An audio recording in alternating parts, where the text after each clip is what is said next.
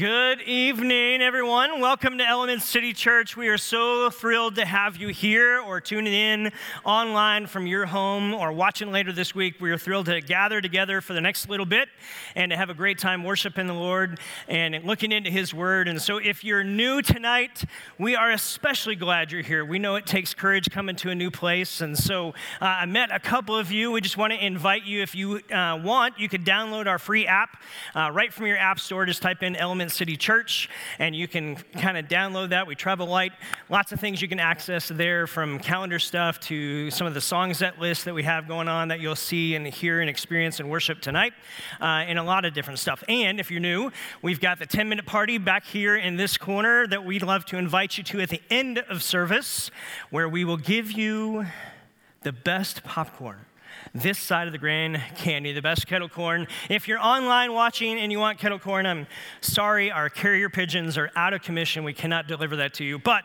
we would love to invite you to, to be here and we'll give that to you. If you are online, we'd love for you to fill out the connection card. If you're new here, you can actually text uh, hello to our number, which is uh, 520 340 6868. Text hello. That'll kind of get you a couple different texts. That'll get you in, uh, and we'll kind of communicate over the next couple weeks with some emails and text. And uh, I promise you there'll be good things along the way for that. If you are someone who volunteers here and you're some of our superheroes, whether you're working in eKids and our guest service and tech and production worship, uh, we are doing a volunteer rally the last Saturday of August, and we would love to invite you to be a part of that. Uh, we're going to cook up the main dish and have that brought in, but we'd love to invite you to be maybe bringing a side dish or dessert.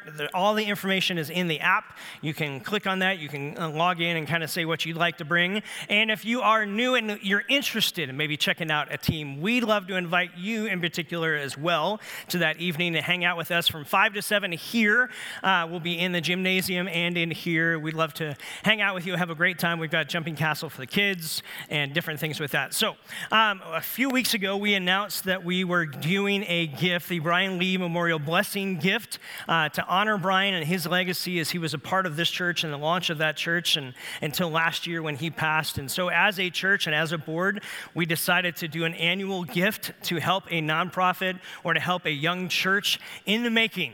And we delivered that this week uh, to Rob Davis, who's the pastor at Living Branch. And he actually filmed a little video uh, that he wanted me to show for you all. And so, we'll roll that. Hey, Element City Church, this is Pastor Rob with Living Branch Church. Hey, on behalf of our entire church, I just want to say thank you. As Pastor Jack shared with you recently, we were the first recipients of the uh, Brian Lee Memorial Blessing, given in honor and in memory of Pastor Brian, uh, just kind of in that spirit and the heart that he had for other local churches to help see them kind of have the resources they need to get off the ground. And because of your generosity, because of your commitment to that, uh, we so graciously were the recipients of that gift. So we just want to say thank you uh, all the way from the other side of the city. Your uh, commitment and your vision is making a difference, not only in our church in our community, but in our city as a whole as we partner together for the gospel. So thank you again. Thank you for believing in the vision. Thank you for believing in us and in giving us this incredible gift. Uh, we promise to steward it well and to use it in, in a way that continues to see God's kingdom grow here on earth as it is in heaven. So we want to just say thank you. We love you guys and we hope to see you soon. Rob's been a, a, good friend, and they launched their church last year. They're meeting at Cienega High School, and, and literally, right as we called them and said, Hey, we'd like to, to give this gift, uh, something we'll do annually to a, a new church startup. Uh, they had some technology issues kind of go haywire, and this gift meets them at a perfect time to help them reconfigure uh, some of their tech needs. And so, thanks to your generosity, we were able to pass that along to them. And so, again, we don't do giving around here by passing a plate. There's boxes in the back. Most folks give online or through the app. And so if you want to be a financial partner with us, thank you to all of you who do. Uh, we invite you to be a part of that process. And we believe in the church, not just our church, but the capital C church. And we want to pray for Living Branch uh, Church as they continue to move the kingdom forward. Uh, there's a million plus people in our city that aren't connected to a faith community of any kind. And so we believe that it takes the whole church to reach people for Jesus and to help them meet him and to fall in love with him and begin to walk out what does it mean to, to live the life of Jesus. And so So uh, tonight, I'm going to invite you to stand where you're at. We're going to pray for our church of the week. We do this every week. Uh, this week, it's Fellowship Bible Church. Pat McClanahan is the pastor there, and uh, I've spent time with him in our pastor's prayer summits around the city. Uh, good guy, and uh, got a great ministry going there. We want to pray your blessing over them and over our time together. So let's pray.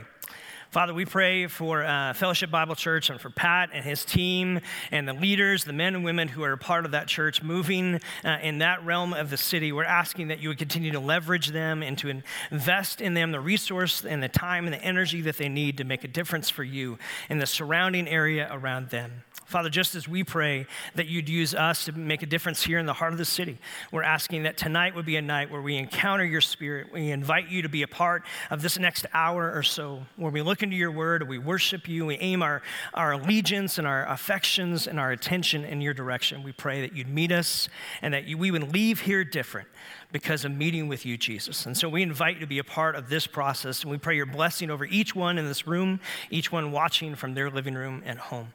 God, would you be in our midst? And this in this experience together we pray in Jesus name. And everyone said, Amen.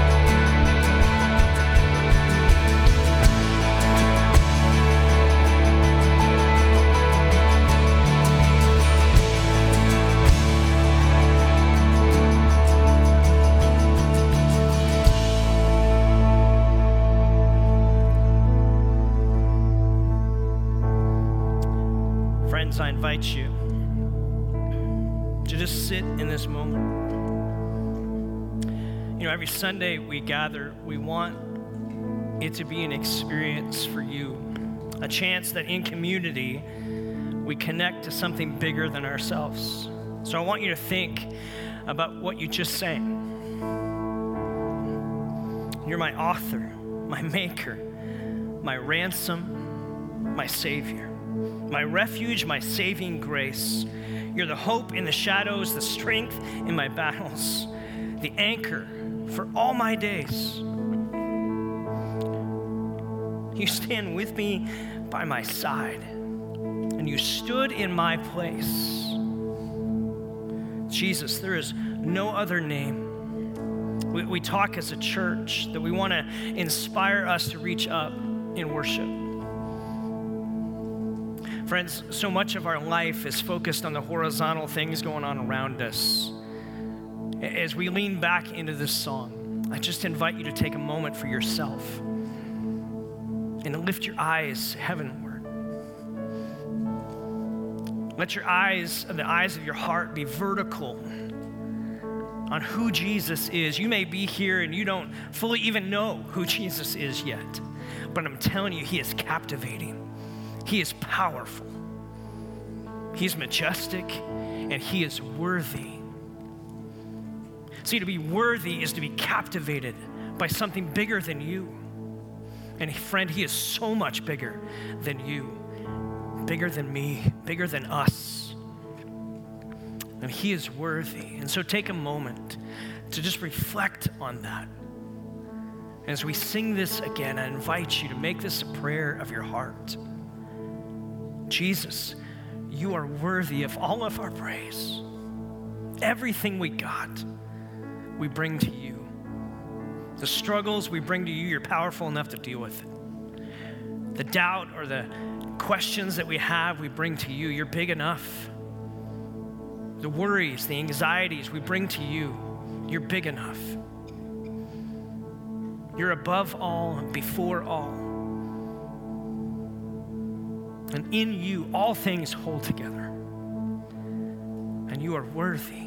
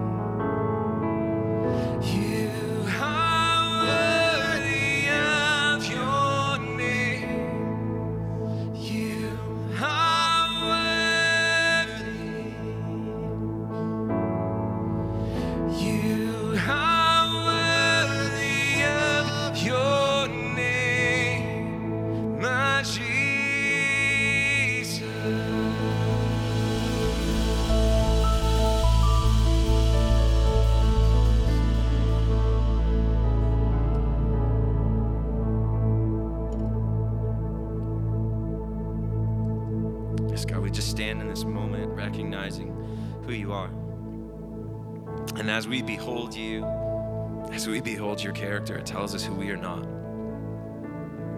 God, it'd be ridiculous for us to stand in this moment and to elevate ourselves, to elevate the things that we've done.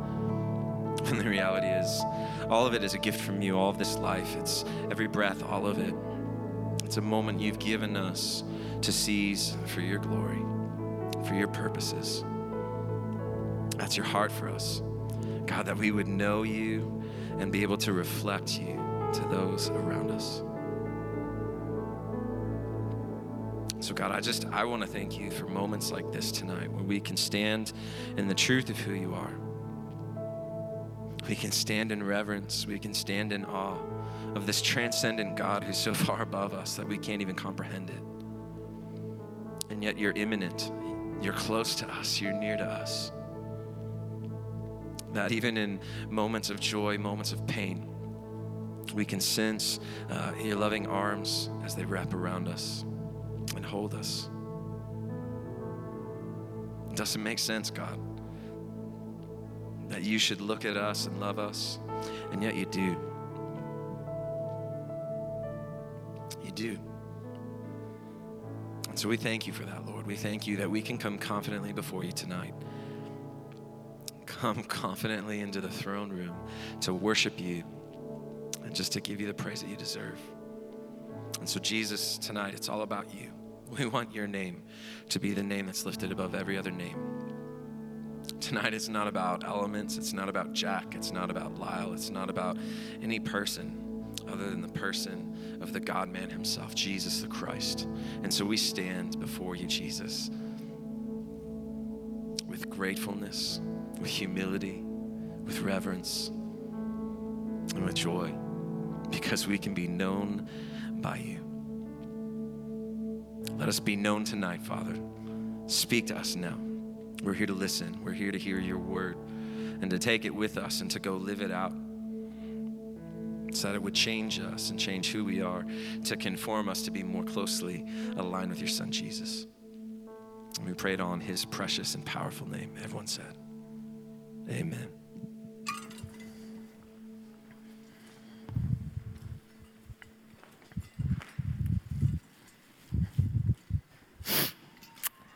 Amen.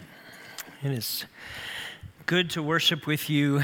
Uh, if you've been coming every week for years, or this is your first time, uh, or tuning in online for the first time. Uh, it is great to, to be part of the family uh, that is Elements. And if you are new, um, I hope that you would sense and, find that maybe this is a place where you could put some roots down. We're actually starting a brand new series tonight called The Rooted Life, uh, all about some transformational values and maybe uh, more so some practices that we can put in place that we see throughout the pages of Scripture that actually help us live in the way of Jesus. And so, again, if you're if you're new and, and kind of searching out faith, maybe early on in your life, and, and I, I, just want to tell you, uh, as Lyle said, it's about Jesus and just kind of keep walking in his direction as he's walking in yours. And, and we'll figure out questions and answer along the way, but it, it is all about him and everything that he did his life, his death, his resurrection, and the teachings that he had and, and, the practices he engaged in. And so,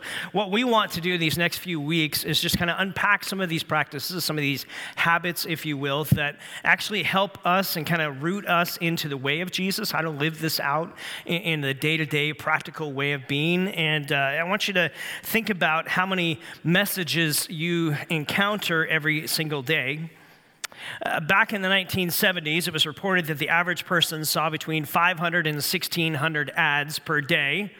That was pre internet. Thank you, Al Gore. Uh, in 2007, the market research firm established that the average person saw up to 5,000 ads per day in 2007. How many of you think it's more now? Okay. Fast forward to 2021, the research isn't totally all in, but most uh, research is kind of coming back and saying, and no official figures, but the average person is estimated now to encounter between 6,000 and 10,000 ads per day. How many of you feel like you are swimming in a sea of information? All around you, all the time. Messages coming. I mean, that's not even including the messages that like are targeted to you, like a text message or you know emails that you get. It's this idea of the barrage, and, and so much of life feels like it's swirling, even in the midst of a pandemic. When I know some of your routines have changed, and maybe you've been at home more, maybe there's less things that are occupying your calendar or your plate, if you will.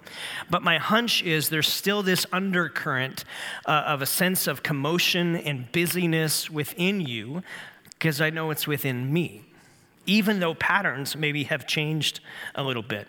The truth is, our pace of life can take us to places of unnoticed and dangerous spiritual depletion if we're not careful.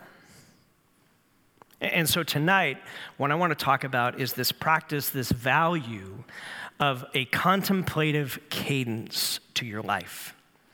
A, contemplative rhythm, a, a cadence to your life that you and I can tap into and you and I can build into, that maybe for an exhausted feeling sense of life can actually bring some life giving uh, nourishment to your soul.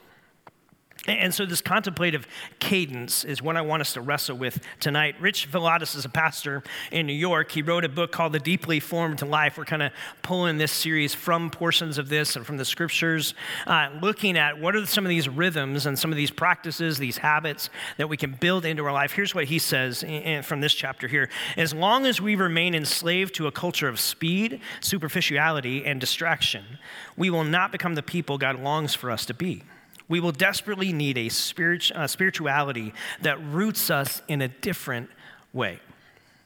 Uh, there's a cadence, if you will, a rhythm, a practice, a habit that you and I can begin to tap into that will actually pull us back from just being formed by the ways of the world around us, especially when it comes to this idea of superficiality or, or so many messages and just swimming in a sea of information that gets us to places where we become distracted or depleted. A contemplative cadence is really about slowing down. Some of you are irritated that I've slowed down. Get on with it, preacher. No, no. See, a contemplative cadence is deliberate, it's intentional. Because our, the pace of our world, wants to pull me and push me in the current of our culture just kind of seems to get faster and faster and faster. And yet, if I don't put in some practices, if we don't put in some practices that are countercultural, then we're, we really could end up just swept along with it. And yet, you see in the life of Jesus a, diff, a different rhythm a, different cadence or so to his way of living. Instead of racing, this is about slowing.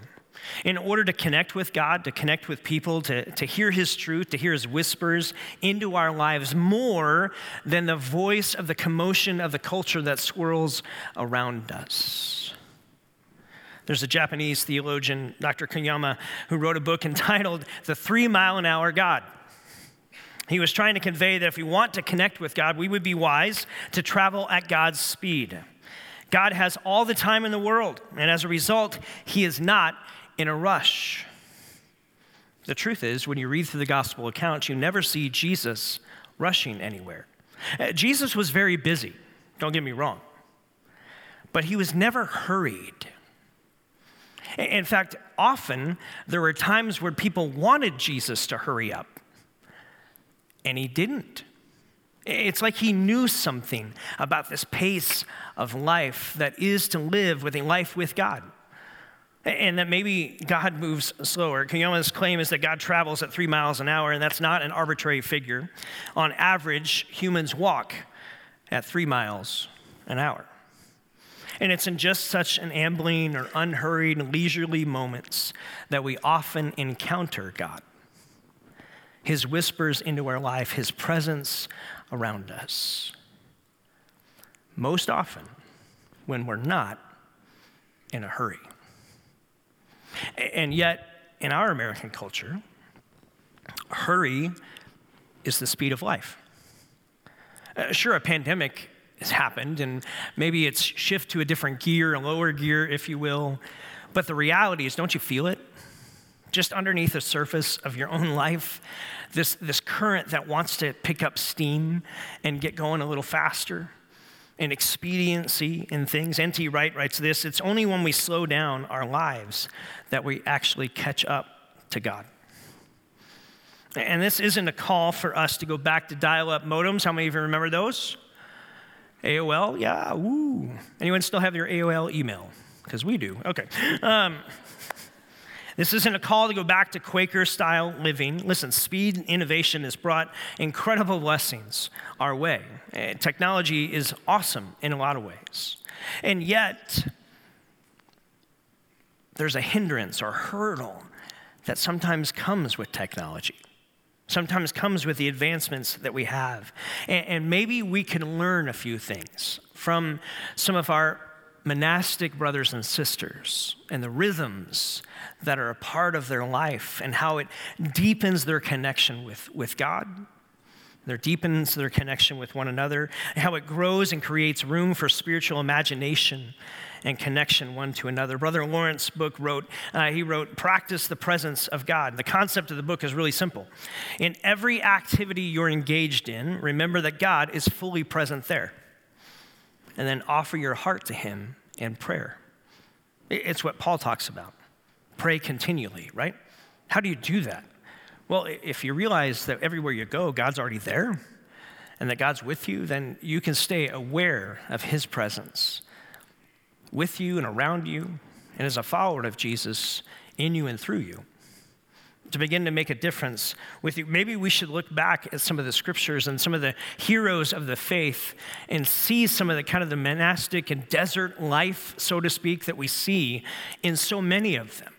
And that maybe there's something about the way they lived that actually introduces us to a rhythm that, even in the 21st century, with all of our advancements, actually calls out to us to say, embrace this cadence to life. Moses a man of the desert, right? We know his story a little bit. He's kind of brought up in Egypt, uh, brought up in the king's palace, and, and yet has this turmoil of seeing the Hebrew people enslaved, and one day takes kind of action into his own hands and actually kills one of the, the people that were beating one of the slaves. And then he's on the run, right? And we don't know much about Moses in that running period until God calls him back to bring the people of God out of Egypt. But for 40 years, he's a shepherd in the desert. How many of you are younger than 40 years old?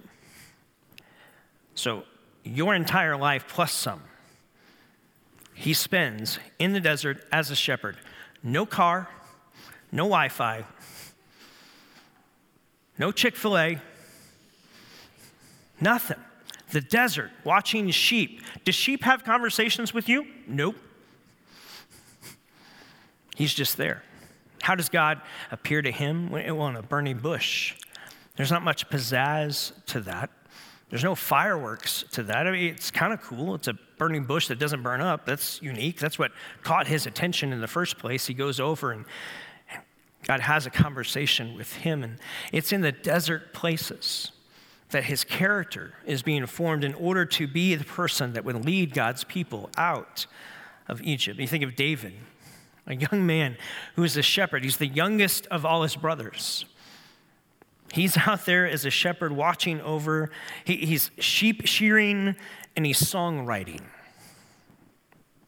And he's tuning into the presence of God and he's growing his connection with him long before he fights giants and kills bears and lions. He's a shepherd. A lowly and lonely life filled with lots of time and lots of ability to focus. And he's not perfect, but in some way, shaping of this, he grows to be what the scriptures call a man after God's own heart. There was something about that experience that was shaping to him. The songs he wrote, many of the book of the Psalms, are his. That he wrote in those times. You think of Mary, a young woman marked by contemplative pondering and deep reflection. When the angel Gabriel shows up and says, I got good news for you and from God, Mary treasured all these things and pondered them in your heart, in her heart. Luke didn't write that sentence just because he thought it'd be a cool way to end the sentence. He's writing about the character of this woman, describing this isn't an afterthought. He's describing the way she is. There's something about the way she's living in the practice in her life. John the Baptist, a solitary prophet who spent much of his life in the wilderness. He was a man given to prayer and solitude and silence and some very strange man versus food stuff.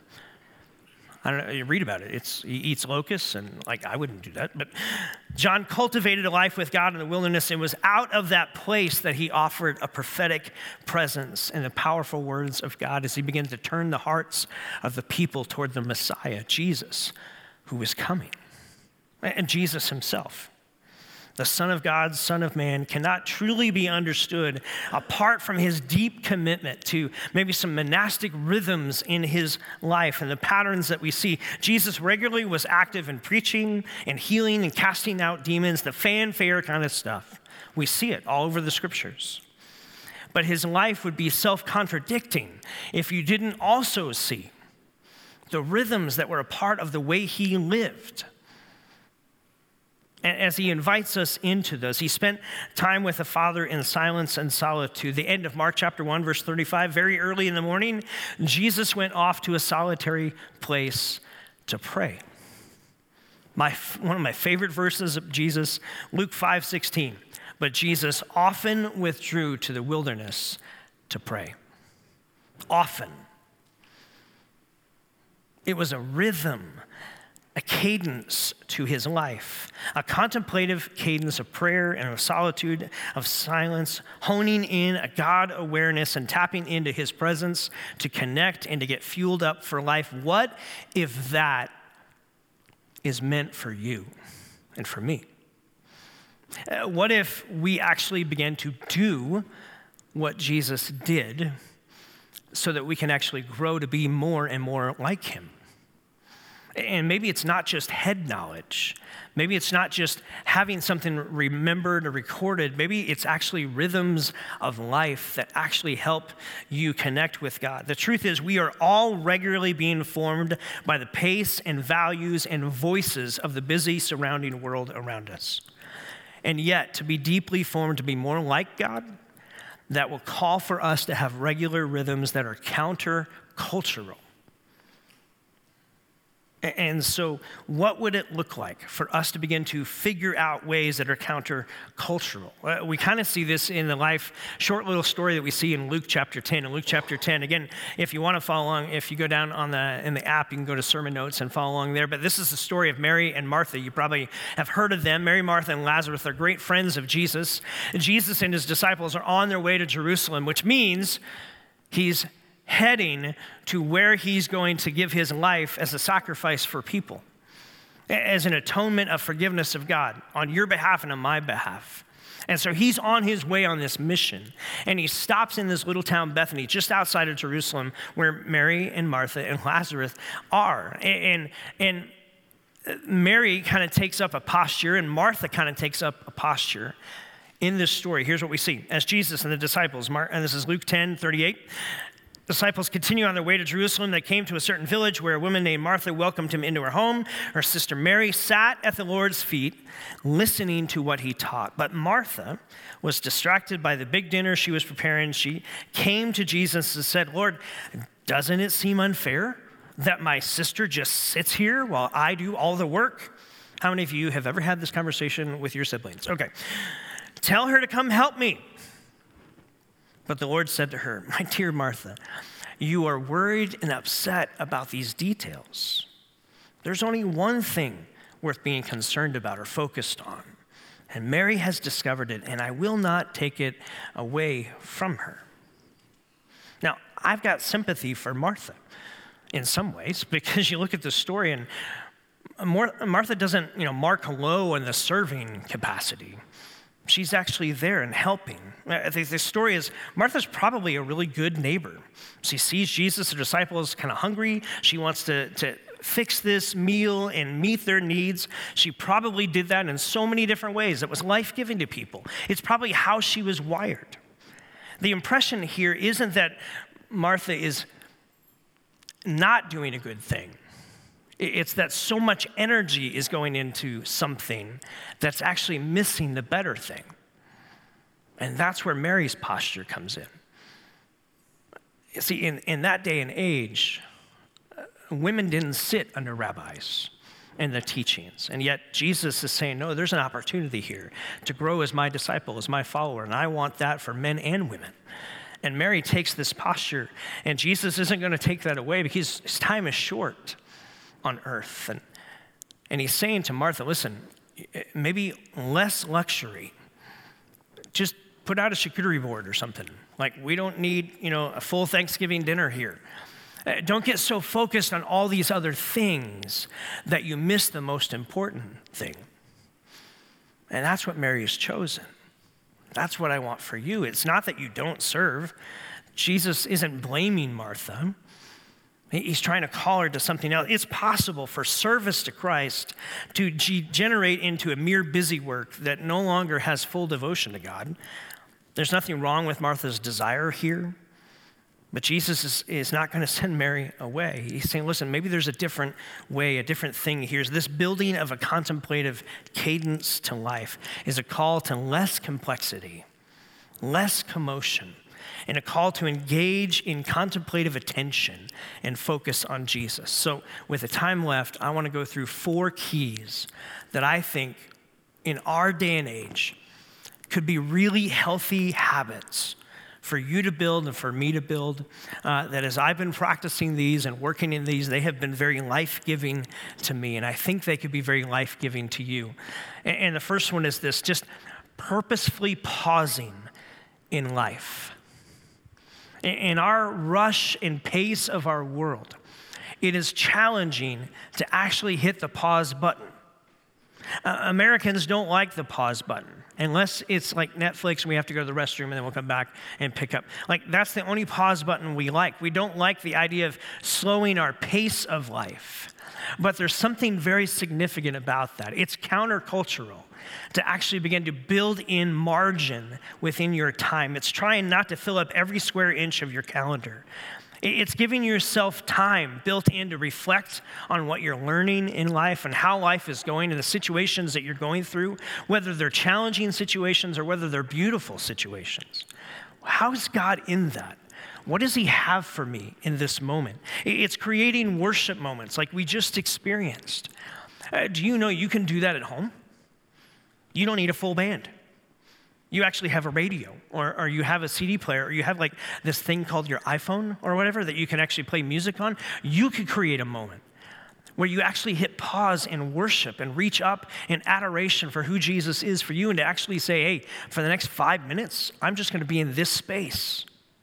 Uh, for some of you, it may be that you need to take a break from social media for a while. Uh, social media fast. I've done that over the years. And listen, I love social media. But there is a way that it can begin to grip you and steer you and detour you in life. And so here's my invitation to anybody that wants to join me. Sunday, starting tonight to next Sunday, I'm going to fast from social media. I like food. So I'm, I'm going to fast from social media, okay? And I'm inviting you, if you want to do that, then join me. If you don't, then don't. Okay, so like this isn't a guilt trip thing. Um, this is simply saying, hey, if you feel like it's got a grip on your life, then sometimes it's about taking a break to say, I'm going to take my attention off of this so I have space and time to put my attention toward God, toward reading His Word, toward reading a good book, toward doing something else that's a different rhythm. It's countercultural to actually do that. The practice of solitude spending time alone in the quiet, away from the noise and commotion of the world around us. One of the most life giving experiences that I've tapped into probably the last three or four years is I take a study retreat every summer where I spend a week by myself with Jesus and my Bible and my computer and no one else. and I can't tell you, I'm an extrovert, but I can't tell you how life giving that is to me to unplug and to be away and just listen and to read and to think and to dream and to say, God, where do you want your church? Where do you want us? Where do you want us to be? And what do you want us to be about? Thomas Merton writes this solitude is to be preserved not as a luxury, but as a necessity, not for perfection so much as simple survival in the life God has given to you and given to me. So, pausing purposefully in life, how can you build that rhythm into your life? Maybe a second one silent prayer. Uh, we all know prayer, prayer communicating to God. Uh, but silent prayer is this idea of saying, God, I usually come to you with all my list of requests. Here they are, blah, blah, blah, blah, blah, blah. And then we move on with our day, don't we? We've dropped off our laundry list. God, here you go. And we're told we can bring our request to Him. And so it's not that we can't do that. Uh, but what if prayer is more than just a single drop off of the laundry list? Maybe prayer is actually meant to be about connection. And maybe it's not all about me doing all the talking. What if silent prayer is just this idea of coming to Jesus and just being with? Matthew 11, 28, come to me, Jesus said. All of you who are weary and burdened, and I will give you rest. Silence is about presence. See, when I first started dating Amy and we would drive in the car, we would talk all the time. You know why? Because I hated silence. I thought it would be awkward. I thought if there wasn't conversation going on, there was something wrong. I drove home from a wedding last night for 45 minutes and we didn't say a word. And it wasn't awkward and it wasn't weird. Why? Because I was just with her.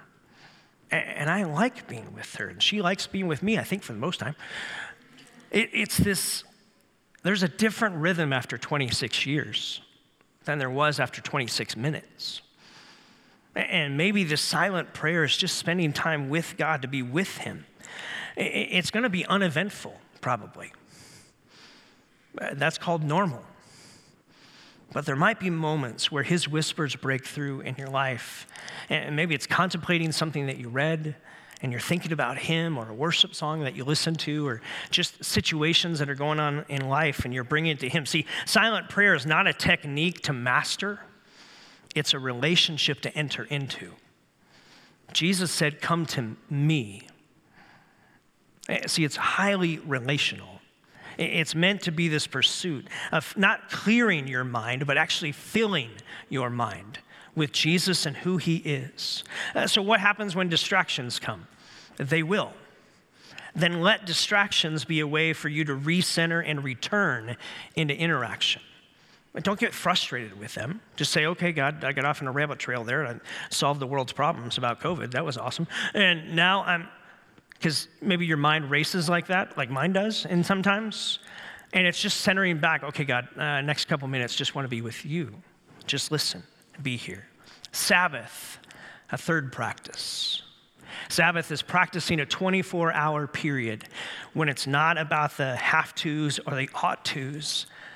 It's deeply relaxing and renewing. It's a contemplative cadence to, to remind yourself that you're not a machine and you are not what you produce. In our culture, most of humanity needs a Sabbath because we're on the brink of burnout or fatigue of the body or fatigue of the mind. The Sabbath is an invitation to live a life that isn't dominated or distorted by overwork or overthinking, overcommitment, or an overloaded schedule. It's about simply resting and understanding that you have limitations that you're not perfect and you're not God. He's omnipresent. You're not, and neither am I. And it's a reminder to ourselves that we're not. Sabbath keeping is about, inter, uh, it was introduced, remember, as the people of God came out of Egypt and the captivity there in the Old Testament. You can read about it in the book of Exodus. And it's this rhythm that the people of God were caught for 400 years making bricks That's what you did Monday through Sunday. You made bricks. And you got up the next day and you made bricks and you made bricks and you made bricks and you were what you produced. That's where your identity came from. Sabbath is about reminding ourselves that my identity is not in what I produce.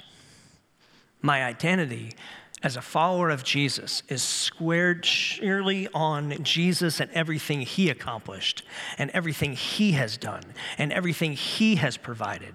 And he says, I am this. And my identity is in him, not in what I produce. See, in our American culture, you are what you produce. And that's not necessarily a bad thing, but that's a bad theology thing. And in our church world and American culture, it's really easy to get that confused if you don't create countercultural rhythms that help form the life of Jesus more and more into you. Sabbath is a way to catch your breath, to remind ourselves that we're not machines, and unlike God, we have limitations and edges and boundaries as a human. God doesn't have those, but I do and I can rest in him. And that's good news for all people that God cares for you and loves you not based on how well you perform or what you produce. Sabbath is not about resting totally or just resting from making things, it's a rest from the need to make something of yourself. A day of noticing, a day of simple, joyful presence, a day of being undivided in your presence with people or with God Himself. Sabbath forms us to be present in one place amid the desire to be omnipresent everywhere. But only God does that. That's above your pay grade and your abilities. Sabbath shapes us into enjoying the limits of our humanity rather than trying to grasp at omnipotence. And so, have you ever practiced it? I know for some of you, you'd say, well, you know, I work, you know, seven days a week or I work all the, okay. Uh, what if it's not 24 hours? What if you just figured out a way to take 12 hours where you're not what you produce? You're not what you perform. Your identity becomes anchored to someone bigger than you. Uh, fourth practice beyond Sabbath. It's a slow reading of Scripture. It's undeniable that we often find ourselves skimming or speed reading or scrolling through Scripture if we choose to read it at all. And so we're trying to read it to get through it. And can I just invite you to actually read the Scriptures to get it through you? And maybe it's just one verse that day, and you chew on it. That's what it means to meditate on the word. That's what Psalm 119, the longest chapter in the Bible, talks about. I'll meditate on your word. That's what it means. To, it's like a cow that chews its cud over and over. It's chewing on that. What is here for me, God? Sometimes it's reading a whole chapter or so to get the, the whole kind of overview of it. Maybe sometimes it's just reading one verse and just chewing on that. Psalm 1 challenges us to rest in, not race through the Word of God. That we find these rhythms that we put in place, that you begin to read it in a way. See, if relational theology is about me knowing God better, it's not just about knowing more and trying to pile through it. God is not an academic per se. He's academic in that he's the most intelligent ever, and you'll never come to an end of knowing everything about him but it really is relational in nature to know him better. One of my favorite verses over my whole life in pastoral ministry is Ephesians 1:17. I keep asking that the God of our Lord Jesus Christ the glorious Father may give you the spirit of wisdom and revelation so that you may know more about him. Is that what it says? Nope. So that you may know him better. Friend, at the end of the day, that's my prayer for our church. That's my prayer for you. That's why I do what I do is I want you to know God better, deeper, more relatable understanding of how he sees your life and how you can see his and how it partners together to know him. Eh, see, as we sum up, Ferris Bueller said it best. Life moves pretty fast sometimes. And if you're not careful or intentional, then you'll miss it And so the invitation is to create this contemplative cadence into our life that will actually root us into the way of Jesus more and more than just being carried along by the culture. This is countercultural kind of stuff to push back on. A contemplative cadence anchors us to someone bigger instead of being pushed along by the current of culture. It's tuning out the voices of society so we can lean into and hear from the one voice that matters most. It's a posture of your heart. Mary has found it, and I will not take it from her. Martha, you're worried and upset about so many things. What if the invitation of the way of Jesus is to actually live more the way of Jesus?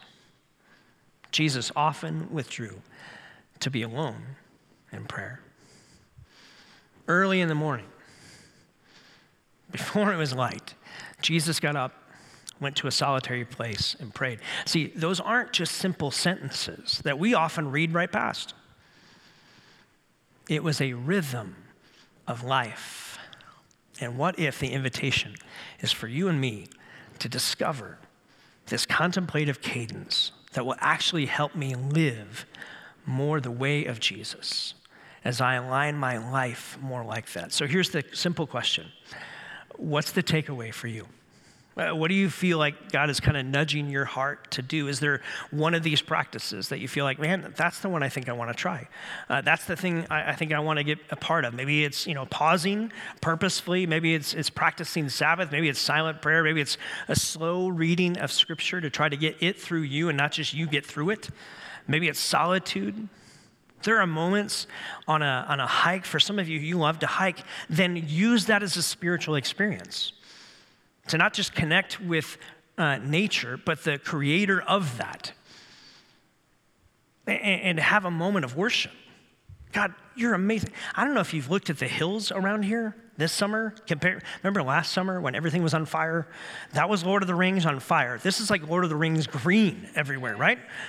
It's amazing and to take moments where you get captivated by the Creator and all He has for us and what He has for you, to tune into Him. And so find a practice and begin to practice it. Experiment with that. And I promise you, as you do, it will become life giving to you. Why? Because it's countercultural. You're, the current of the culture is going to take you. You don't have to worry about that, it's going to take you. And so you have to do some things to say, God, I, I want to be different than just the culture around me. So, Father, that's what I pray. As we uh, worship you, we think of this final psalm, God, of, of reading through Psalm 131. I think one of the most practical psalms. And so we read this as a prayer, Father. As we go into our final worship song tonight, we want to stir our hearts to focus on you. And so the words of Psalm 131 are on the screen, or you can listen to them. Lord, my heart is not proud, and my eyes are, are not haughty. I don't concern myself with matters too great or too awesome for me to grasp or figure out. Instead, I have calmed and quieted myself like a weaned child who no longer cries for his mother's milk, like a weaned child, is my soul within me. O Israel, or, or put your name there. Jack, put your hope in the Lord, now and always. So, Father, would you meet us this moment of pause, of reflection? Would you stir our hearts to be people who want to put this into practice more and more? so that we come to know you better.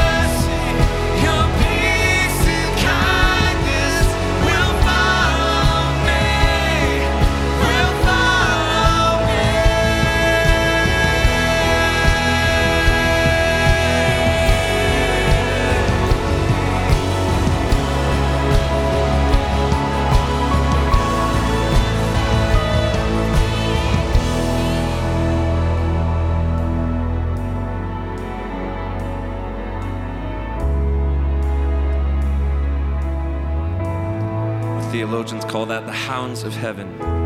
His love and His mercy, His goodness. Psalm 23 how it ends there that is surely His, His goodness and His mercy will follow me all the days of my life. Those are the hounds of heaven. When you think about it, these hounds are always just following after you, His goodness, His mercy. And so, would you go forth this week just living in the confidence of that, knowing that, that His love surrounds you, He's for you, and He wants us to live in this kind of cadence where we contemplate His presence with us. So, would you be blessed with that this week? Just a few things before you head out. We've got the 10 minute party in the back. So, if this is your first night with us, we're so glad that you decided to join us. Jack's going to be back there uh, for 10 minutes. That's how that works 10 minute party, right? So, if you want the best kettle corn, south of the Grand Canyon. You go see Jack in the back, uh, and he's got a quick thing that you can fill out. You don't have to be there 10 minutes, by the way, it's just a few minutes, and then you'll be uh, on your way. So uh, make sure you stay connected with us. You've got the app, uh, the church app, that's where we put all of our news, all the information that you need to know. And the big thing is really, it's just the volunteer rally that's coming up at the end of this month. And so if you're part of who makes this uh, service go on, we want to thank you. We've got uh, e-kids volunteers. We've got everyone just kind of give a hand to the tech team in the back.